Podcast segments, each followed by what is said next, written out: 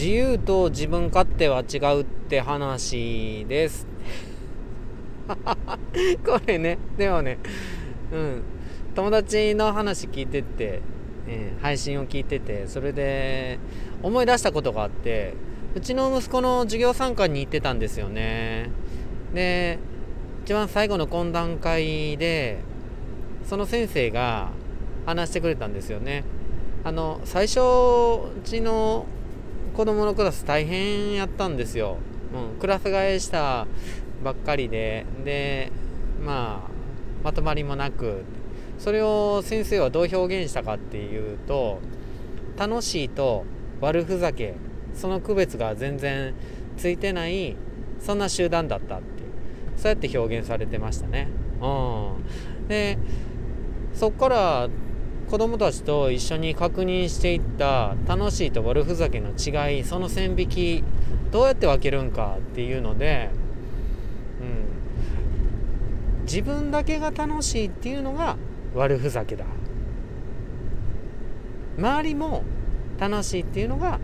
楽しいだと思うよ。っていうことをね先生はね子供たちと確認し合っていったみたいなんですよね。うん、で一回一回、えー、これは自分たちだけが楽しいのかなそれとも周りも楽しいのかなって、うん、で広げていったりね。私のうちのクラスだけが楽しいのかな。それとも周りのクラスも楽しいのかな。とかね、うん、それでやって楽しいと悪ふざけを分けてったみたいなんですよね。うん、自由と自分勝手っていうのもなんかこれに似てる気がして、うん、自由にいろんなことを楽しむっていうのは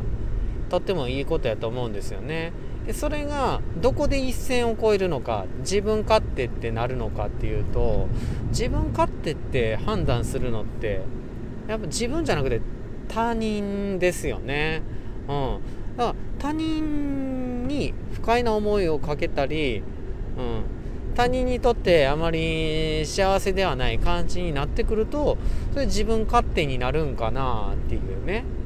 うん、ただなんか大人になってきていろんな自由度が増えて大事なのは自分勝手が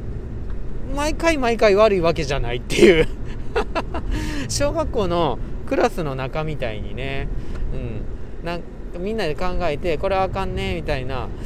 うん、それよりもちょっと複雑になってきてるかなっていう気はするんですけどでもいい尺度ですよね。うん。はい。周りの人も楽しませたいよなやっぱり。知らんけど。